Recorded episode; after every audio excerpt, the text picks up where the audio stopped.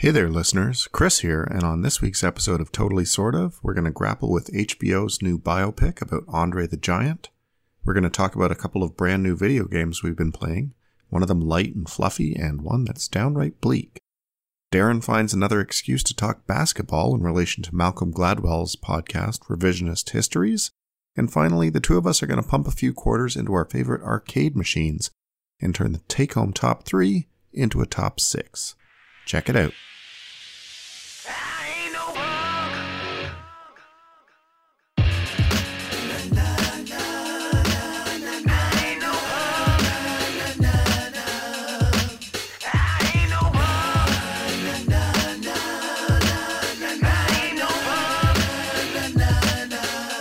Welcome to Totally Sort Of, the podcast. It's sort of like a review show and totally like catching up with your best friend. I'm Darren. And I'm Chris. We're going to let you know what you totally need to check out and what is sort of worth skipping.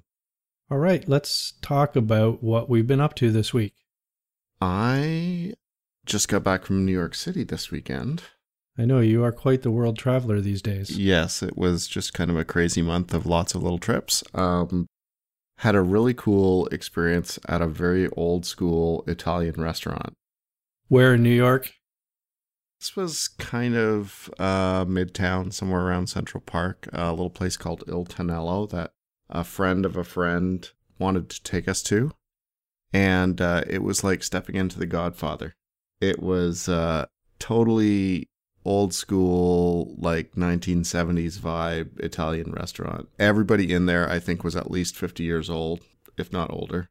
And the ambiance and the service was just really, really very cool.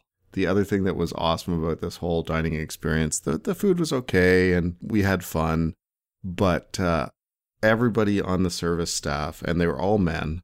I don't think I saw a woman serving anywhere in the place. They were all dressed to the nines in tuxedos and everything, and every single one of them looked like they could kick the shit out of you and throw you out the door in 30 seconds. Even like the maitre d', who was probably 55-60, just had that kind of like, don't fuck me, kid, just that kind of look. And our main waiter was just like built like a bodybuilder with a white tuxedo jacket over this huge frame. It was hilarious. I just kept thinking, like the service was amazing. It was so friendly and classy, but I just kept thinking, at any moment we could see somebody get the bums rush. It was really pretty cool. Or someone come out of the bathroom with a handgun and start shooting. That also seemed like a real possibility. So anyways, that was my kind of New York highlight. How was your week? It was good. I was going to talk about how the Raptors are breaking my heart, but I would instead want to talk about something that actually lived up to my expectations. Okay. So this, I think, may tie into the episode we're going to post next week, because I'm away next week, and I think the plan was to post one of our older pre-recorded episodes. And I think if it's episode 2 that you're likely to post, that's the one where I talked about reading the graphic novel Fun Home. Okay, yeah. And this week I saw the musical based on the graphic novel Fun Home. The story is generally about this woman, Alison Bechdel, and she wrote and drew a graphic novel that is about her growing up with her father, eventually realizing that she's gay, and then finding out that her dad had secretly been gay their entire life. He commits suicide, and then she's sort of trying to put all the pieces together, and the graphic novel tells the story in back and forth through time of her life growing up in the house and her subsequent life. So what I wanted to talk about was the way it worked as a musical, because when I originally talked about the graphic novel, I was kind of curious as to how you turn this into a play, let alone a musical, because it is a artist and writer writing a story that spans all over time and jumps all over the place. So they did it really interestingly. So they had 3 people playing her. One playing her as a kid, one playing her as sort of in her 20s, where the story is that she's discovering herself and finds out about her father, and one playing her as the writer and artist of the graphic novel. And she basically worked as the narrator.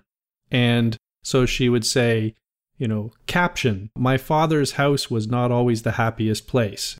And then they would have a scene with either the kid or something. And it really worked really well.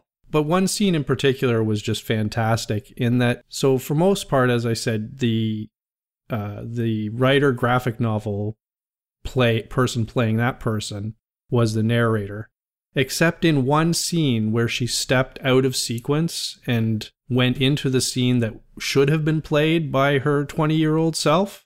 And it was a scene where she comes home from university and she's accepted and realized that she's gay and has found out about her father's secret life as being gay and hiding it all these years.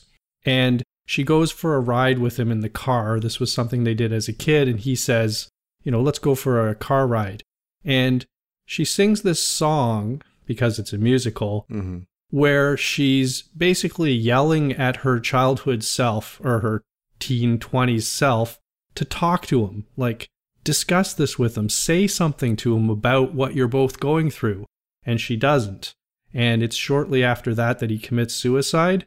And the scene is super powerful to have her go in as her adult self, basically singing this song to her 20s self about what she should have done. And now I'm going to go super geeky on why, although I'm not a huge fan of musicals, sometimes it works. And there's this quote that says, like, if you can't say it, sing it. And the idea being that there are things that you can't talk about, but that singing is like a direct connection to emotions and that kind of thing. And if you can't just get it out, you can sing about it. And this is where it gets super geeky because in the fifth season of Buffy the Vampire Slayer, okay. In the season finale, Buffy dies. And at the start of the sixth season, the crew of other people cast this spell that brings her back from the dead. And for the first bunch of episodes of the season, she's like a complete bitch to all of her friends. And there's kind of this, like, what is her problem? They brought her back from the dead. So somewhere 6-7 episodes in, there's an episode called Once More with Feeling. And it's a musical episode of Buffy the Vampire Slayer. It's the only one they ever did. And the linchpin to it is that there's this demon that is forcing them all to tell their deepest, darkest secrets and to tell the truth, but through song. And Buffy sings this song, which is basically, I was happy. I had reached my reward, I was at peace, and you brought me back. And that was it was a musical, and it was kind of ridiculous, but Buffy had that back and forth between serious and comedy, and the musical aspect of it was ridiculous, but they tell this deep truth through song because she could never tell her friends that she was resentful of them for bringing her back to life. But if you can't say it, then sing it. And that was, I don't know why I thought of that when I saw this point, but it was kind of in my, head about why although I don't really love musicals, sometimes it works. And in that scene where Alison is almost angrily singing and yelling at her 20-year-old self to just talk to him, there was all of that aspect of the guilt that she felt because in her mind, had she said something, had she had that conversation with him, had she connected with him in the way that they were both experiencing the same thing, maybe he wouldn't have killed himself. It was all very good, but that scene, shifting the narrator out of time into that scene and doing that song in that moment was just really powerful, and it really, really worked, and it exceeded my expectations.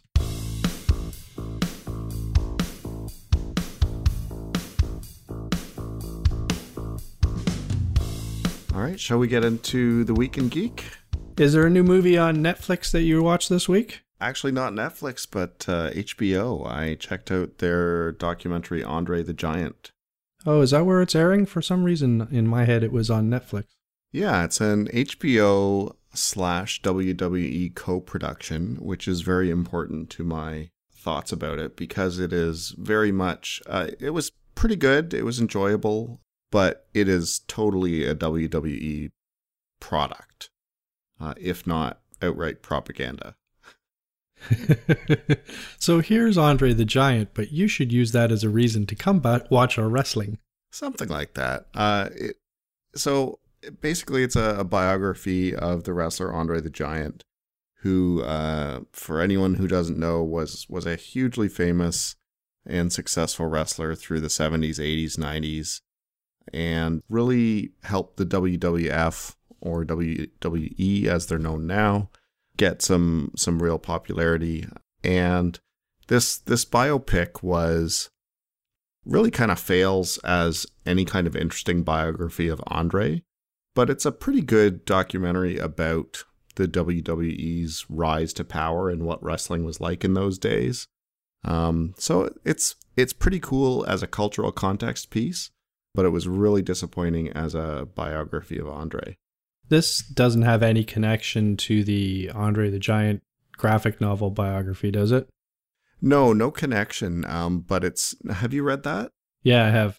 So the graphic novel is by Box Brown. It was published in 2014, and he really covers all the same territory that this biopic does, but much better. And even so, I found the graphic novel was interesting. It was enjoyable. I learned something about Andre, but it was kind of shallow. It didn't really have a lot going on. It was just more or less told you the facts and some anecdotes and some interesting little tidbits. But this movie is even shallower in that it really, really focuses on particularly the WrestleMania confrontation between Hulk Hogan and Andre, and really just sort of that used that match and that moment as like the central point of the movie, and they try and build it up to be, you know, a defining moment in wrestling and in pop culture. It really, you know, it, if you know anything about wrestling at the time, it feels a little bit kind of just forced, especially when they talk to Vince McMahon, who is the president and promoter of the Wrestling Federation, and really just has always come across, whether in character or out of character, as a total sleazebag to me. And this movie doesn't change that one bit. So anyways, that's my kind of diatribe about what I didn't like about it.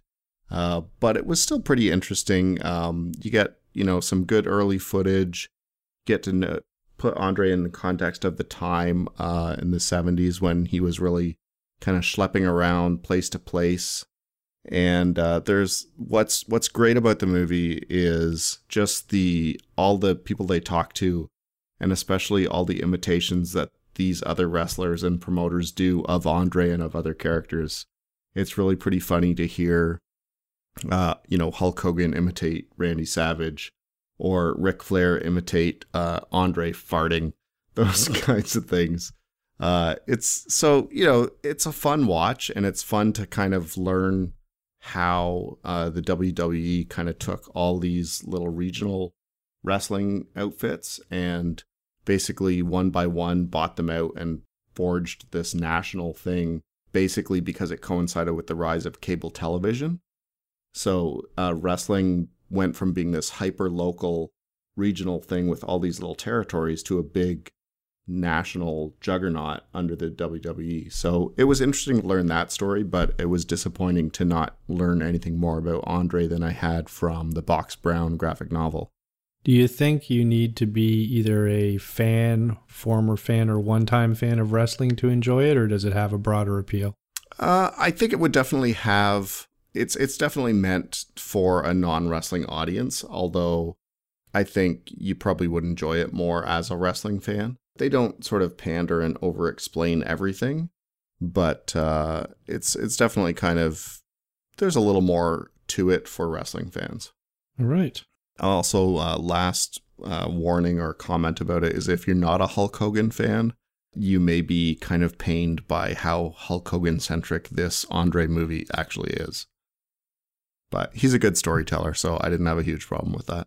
All right, and before we move on, Andre Giant was also in one of the greatest movies of all time. Yes, and they do talk about The Princess Bride and Andre's role as Fezzik in that. And it was interesting to learn that he was actually in really, really bad health when they did that movie. They really had to work around a lot of physical limitations that he had when he was doing that. Yeah, I mean, I do recall him being not exactly spry in that film. No. And traditionally, or you know, typically, he really had a hard time enunciating. I don't know if it was just his French accent, whether he had a speech impediment due to, his physical size, but he was hard to understand. There's no two ways about it. Some of those should be iconic lines are Andre saying, and everyone reacts and shakes their head and goes, yeah, right. You wanted a lumbering giant, you got a lumbering giant. Exactly. So yeah, I'd recommend it, but with a lot of caveats. All right. It looks to me like this week we both played video games. Yeah, what have you been playing this week? I downloaded and got into a game I've been kind of watching in development for a while called Frostpunk. Now you must have, I don't know if we've talked about this on the show before, but you've definitely given me the heads up about this one because it sounded familiar and it looks fantastic. So I'm anxious to hear what you think of it. Yeah, it's very cool.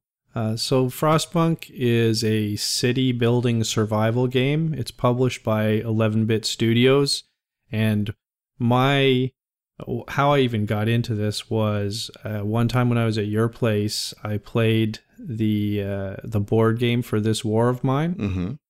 which is by the same people. Okay. Well, it's based on the video game This War of Mine, which is made by the same people who made Frostpunk. Oh, now I'm even more interested.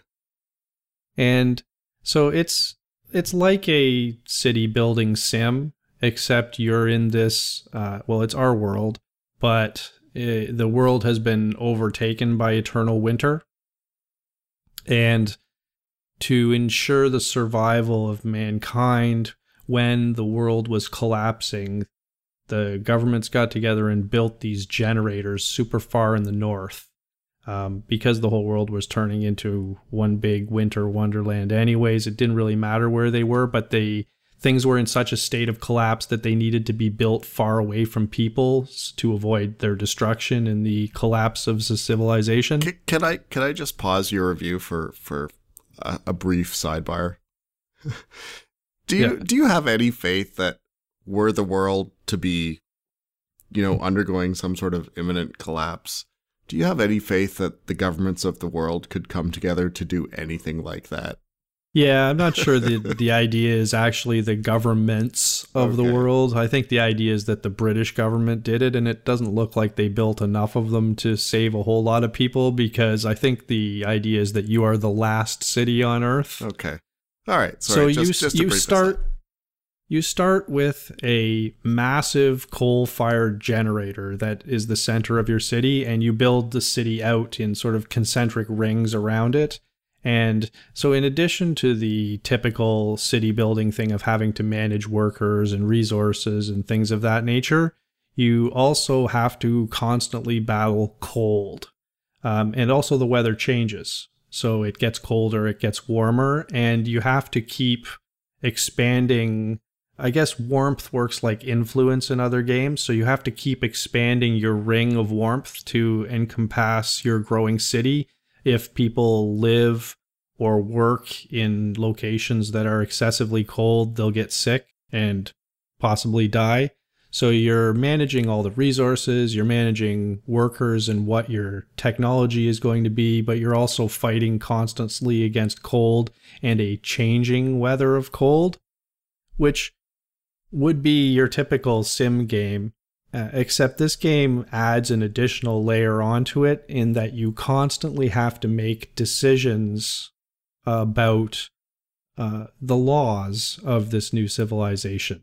So, and they're always serious choices, and they're never black and white.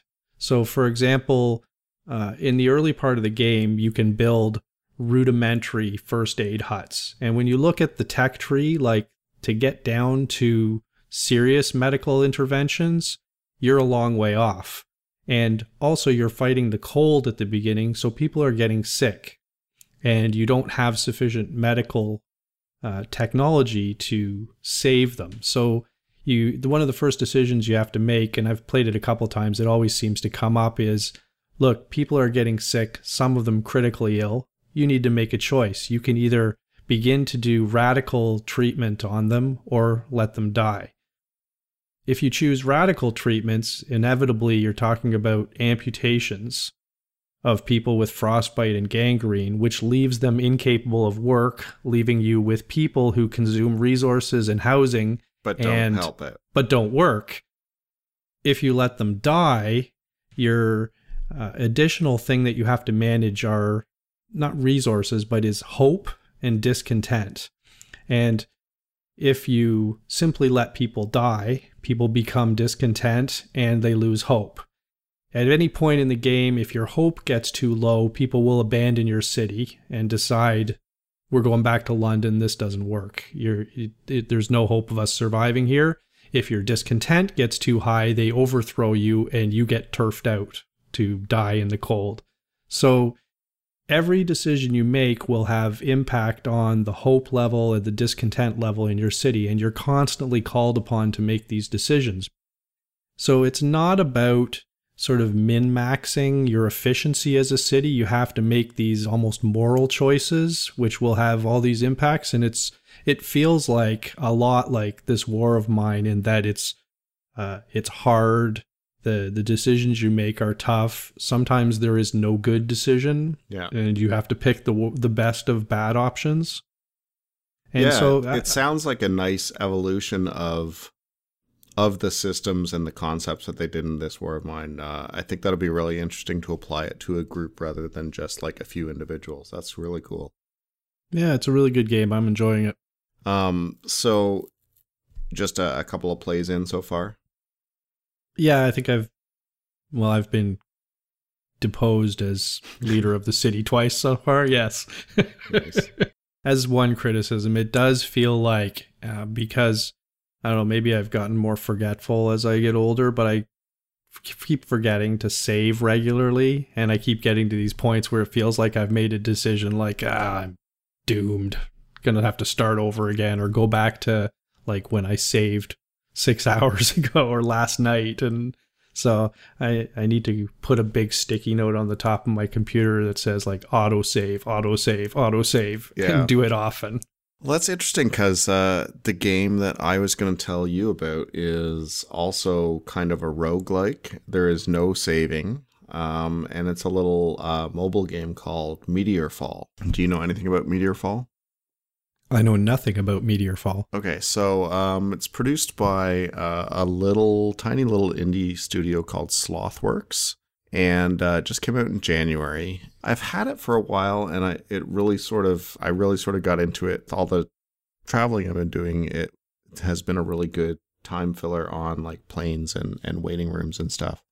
So Meteorfall is basically, it plays like a deck builder, so it's kind of card based. But it also uses the super simple kind of Tinder concept of swipe left, swipe right to make decisions.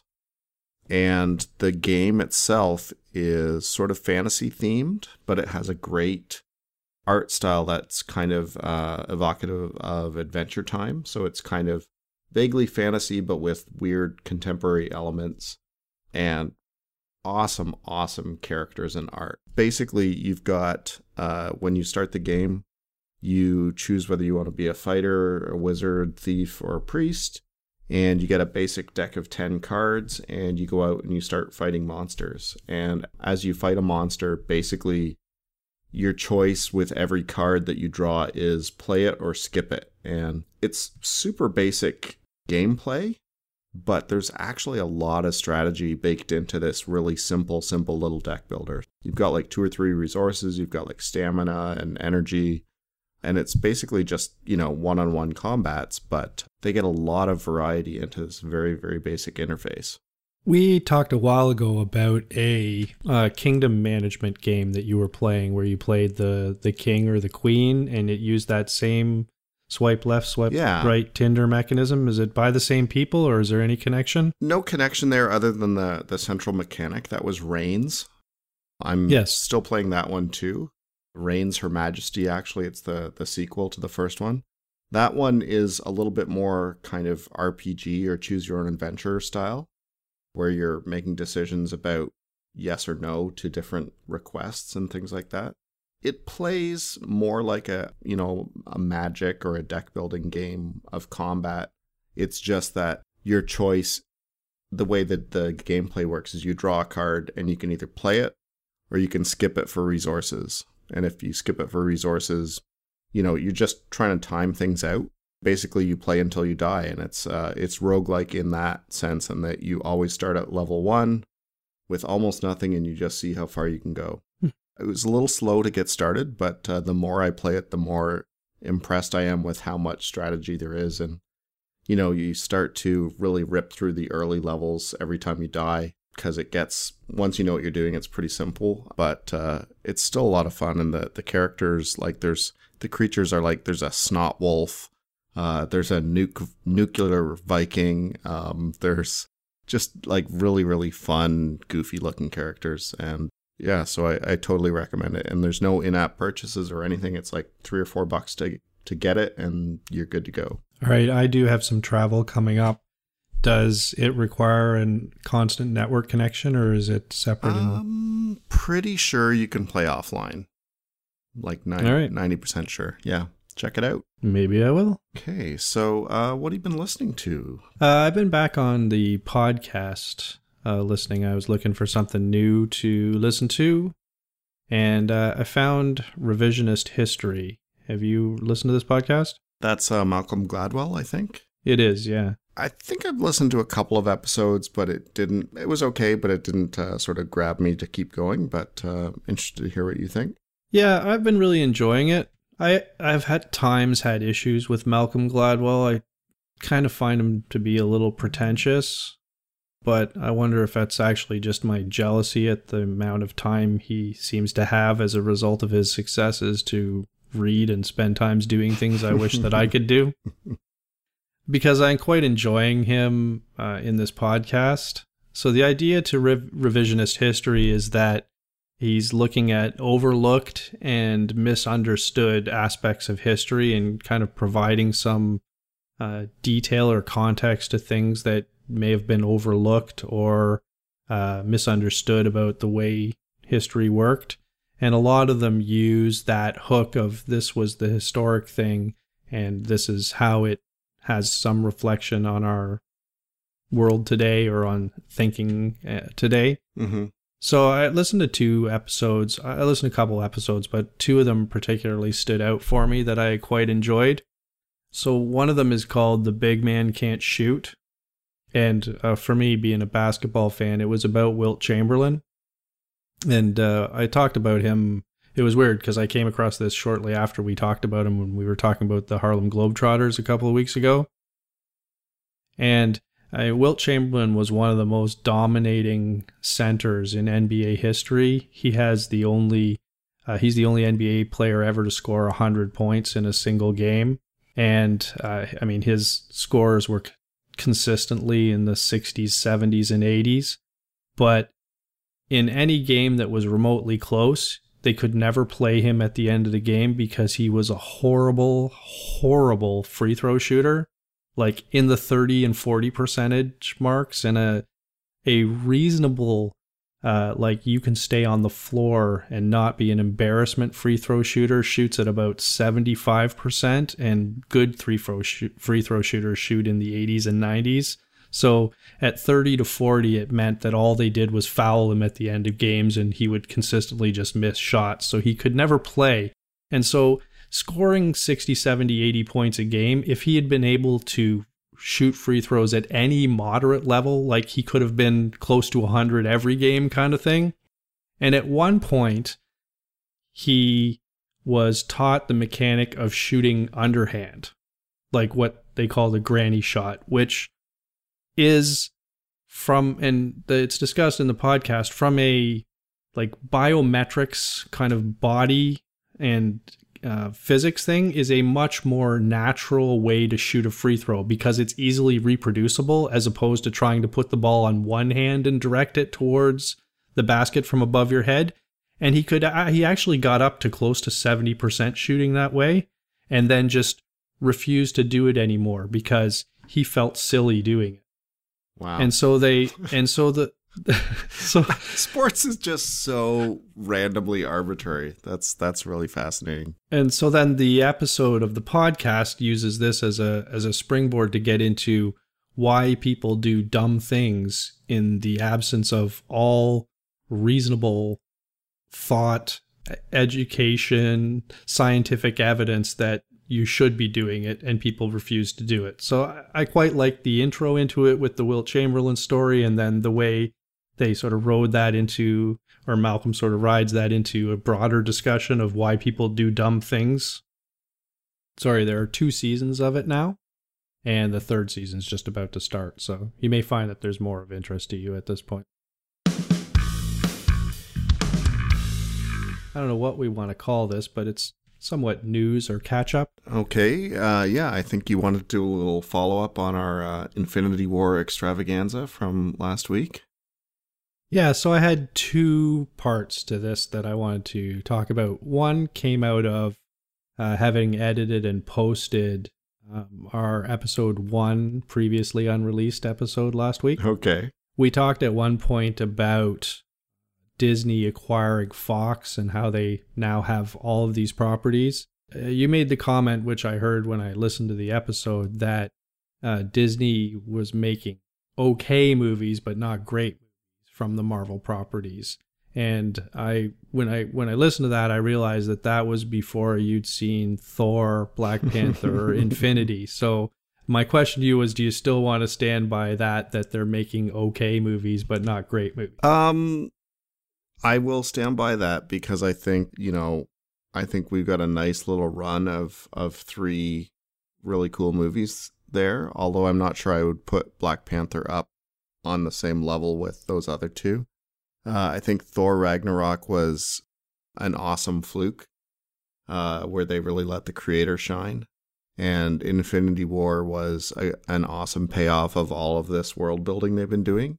But I think, by and large, I expect the next 2 or 3 movies to be, unremarkably good, but consistently consistent and good, but not spectacularly so. So, I don't know. I'd like to be wrong. All right.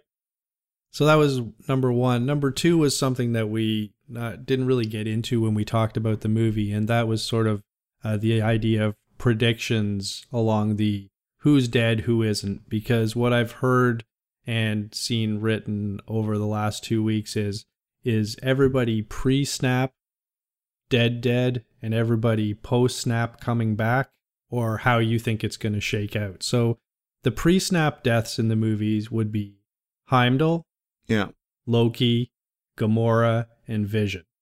Do you think all of those people are dead? That sounds plausible. That sounds like a plausible theory. I'm surprised about Gamora, but I guess they've introduced, Mantis as another female lead, and they might want to bring maybe someone else from the main Marvel universe into Guardians. So yeah, I could see that being the case. All right. So then I wanted to use that to float my theory on what happens. Hit me. All right. I think of those 4, Gamora is coming back. That seems very plausible because I think the emotional connection with Thanos was fantastic, and I think they have to build on that. And that's my prediction, is that Thanos in the next movie, either at the point of defeat or near defeat, decides that it was not worth it. He can't accept what he did, and he sacrifices himself to bring Gamora back. That's a cool theory. One interesting concept that I'd read about in some sort of clickbait spiral of Avengers stuff that I was looking at was the comment that all the original movie Avengers, as far as we know, are alive, and that might be setting up some sort of flashback to the original cast in the next movie as kind of a core team again, And I would add to that the idea that they're probably going to have sort of original cast as an OG kind of Avengers and passing it off to a new team of Avengers that would maybe be headed up by Captain Marvel and people we haven't really seen focused on so far. Yeah. So that's the second part of the question. Do all of the people who remained alive after the snap stay alive in Avengers 4? I don't know. I think there's a really good chance that either Cap or Iron Man are going to go down just because the actors are probably on their way out. I don't think it's a done deal, but I wouldn't be surprised to see either of them buy it. So this, again, is a springboard for me to float my opinion, my prediction on you. Okay. The conversation with Tony Stark and Pepper about the dream about them having a baby. Yeah.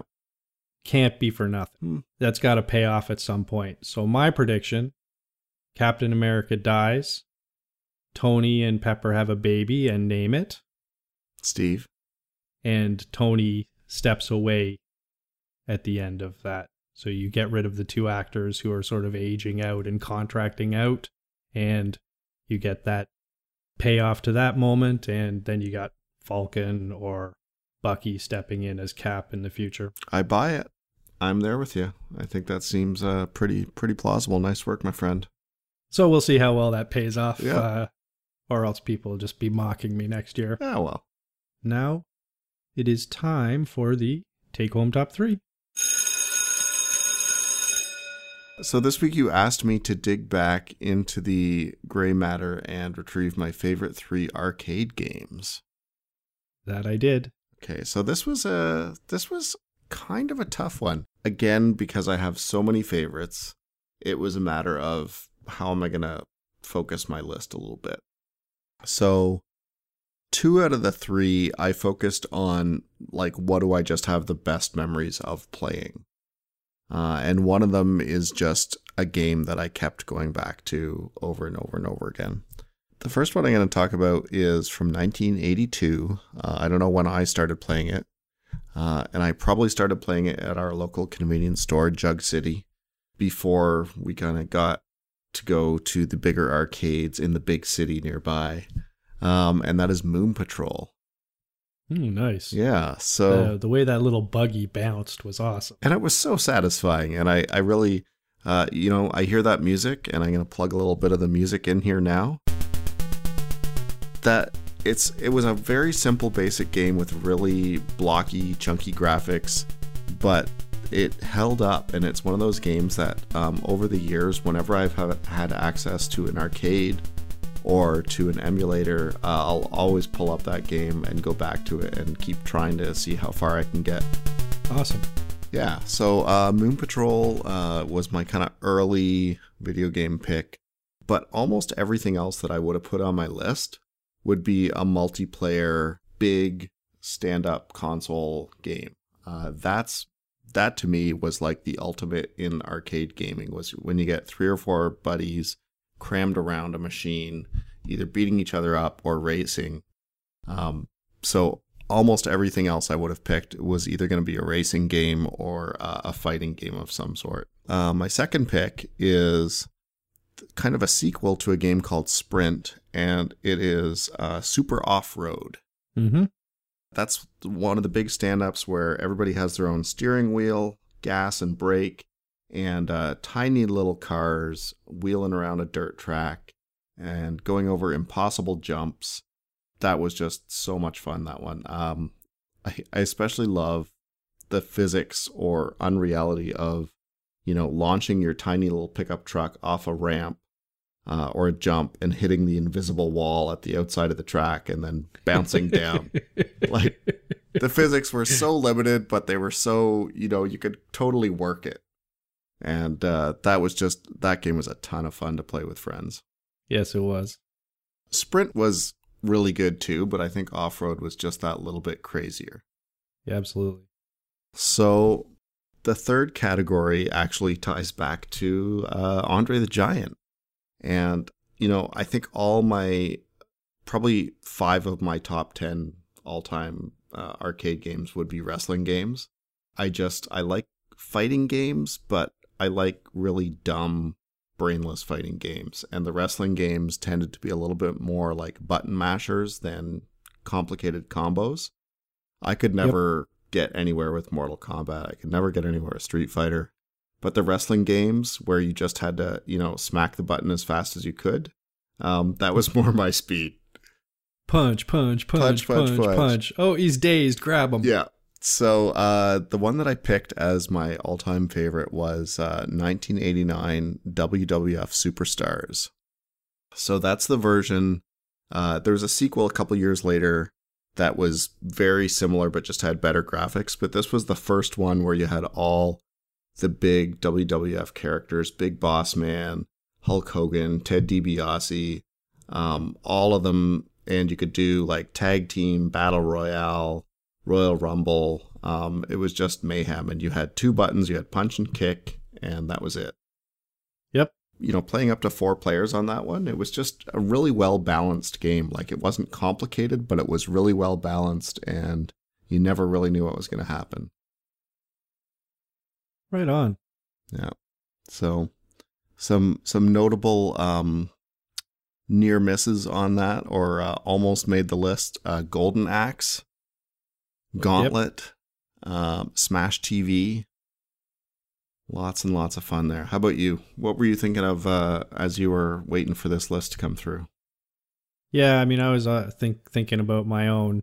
My immediate jump to was Space Invaders, because it was like my first love. Yeah. But I don't think it is Space Invaders, because I think, yes, Space Invaders was my first love, but Asteroids was more like my first actual girlfriend, because, I mean, I loved Asteroids, and I remember playing it, and then I remember seeing other people playing it and being horrified by the, if you remember, the what people did to get points on that game was destroy the asteroid field, leave one tiny rock on it, and then just fly around the screen waiting for the aliens to come in and shoot them. Yeah. And I was outraged by that, because it was just like, that is not the way the game was meant to be played. This is Asteroids, not fly around, shoot Space Invaders. This is Asteroids. Wow. So I remember that sense of outrage. So I went with Asteroids over Space Invaders, because it was like the first girlfriend. I went with Vanguard. I almost put Vanguard on my list. Absolutely. That was another one that was in Jug City, where we played Moon Patrol. But that's the one where you had four buttons, so your ship could fire in all four directions. And your ship basically stayed in the center of the screen, and the background moved and shifted, and you had to move around it. So it wasn't always constantly moving in one direction linearly. And so sometimes you were going up, sometimes down on diagonals, and you had those four buttons so you could fire in all four directions. I think that was the first game with which I was truly obsessed, because I think while it was in Jug City, every quarter I could get my hands on went into that machine. Yeah, and the real sort of payoff with that game was you built to a power-up, and it was sort of like Mario's invincible mode. Basically, you would power up to invincibility, but this awesome theme song would come in.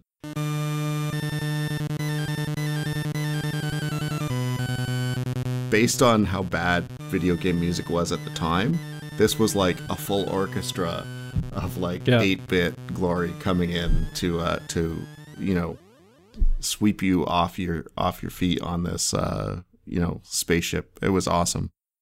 And it also made your ship a powerhouse of destruction, because while you had that, you no longer had to shoot things. You just ram your ship through things. It was just like roaming around the screen, just smashing into all this stuff that you could never touch, and you had to sort of delicately shoot at from different directions. All of a sudden, you were just a demolishing rhinoceros, just charging through everything. I love that you picked that one, because I almost put that one on my list, but I'm glad we got to talk about it anyways, because that was so much fun. And I've played a lot of emulators and modern machines that are trying to play these old arcade games, and Vanguard is one that without the joystick and 4-button combo it just doesn't work. I've never find anything else. Like, you can't do it on a keyboard. You can't do it on a controller. It's just not the same. Nope. I agree. Yeah. Good call, buddy. So the third one is Karate Champ, which was the one where you have two joysticks, one that basically moves you back and forth, and then you use the other one to punch, kick, and aim in the directions. So this one I picked because it was the first game I was really, really good at. Yeah. So at lunchtime in high school, I could go down to the arcade and people would wait to play because you could keep going, but people could put a quarter in to jump in and fight you. And like, I was untouchable at one point. I could put a quarter in, and as long as people kept trying to challenge me, I could play like the whole lunch hour, just crushing people at that. You know, I was always going to come up and foot sweep you though. That was like the one move I could do in that game was the foot sweep, but I worked it. Yeah, so I went with my first real relationship in Asteroids, my first obsession with Vanguard, and the first one I was really, really good at with Karate Champ. Nice. Good stuff. Okay, well, I guess I need to give you a bit of an assignment for next week. That you do. We're probably going to have, as you mentioned, a little bit of downtime, so you're going to have some time to think about this. And I'm actually going to get you to talk about musicals. Okay. So I want you to tell me three musicals that you either sort of were surprised to enjoy, or that you just sort of, that your love for them has grown over the years. That'll be interesting because there aren't really that many that I enjoy. I know. Well, I don't think either of us are really into musicals, but, you know, you seem to have been seeing a lot lately, and I know your kids are into different kinds of entertainment, so I thought to challenge you to pick some musicals that you were surprised to enjoy. All right. That's a good one. I can definitely do that. Okay, so I think that's about us done for this week. You can catch us every Wednesday at totallysortof.com or in the Podbean app. You can also find us on iTunes or in the Google Play Store. We'd love to hear from you, so leave a comment, hit us up on Twitter or Instagram at totallysortof, or email us at hello@totallysortof.com. Even better, leave a rating, a review, or a comment in the iTunes Store, the Google Store, or right on our website. Our intro song is Punk and is used with kind permission from the artist Kbonna Black. You can find links to his music and all the stuff we talked about in the show notes. Until next time, I'm Chris McInnes. And I'm Darren Hogan. And you've been listening to the Totally Sort of Podcast. Talk to you later, buddy. You bet, pal.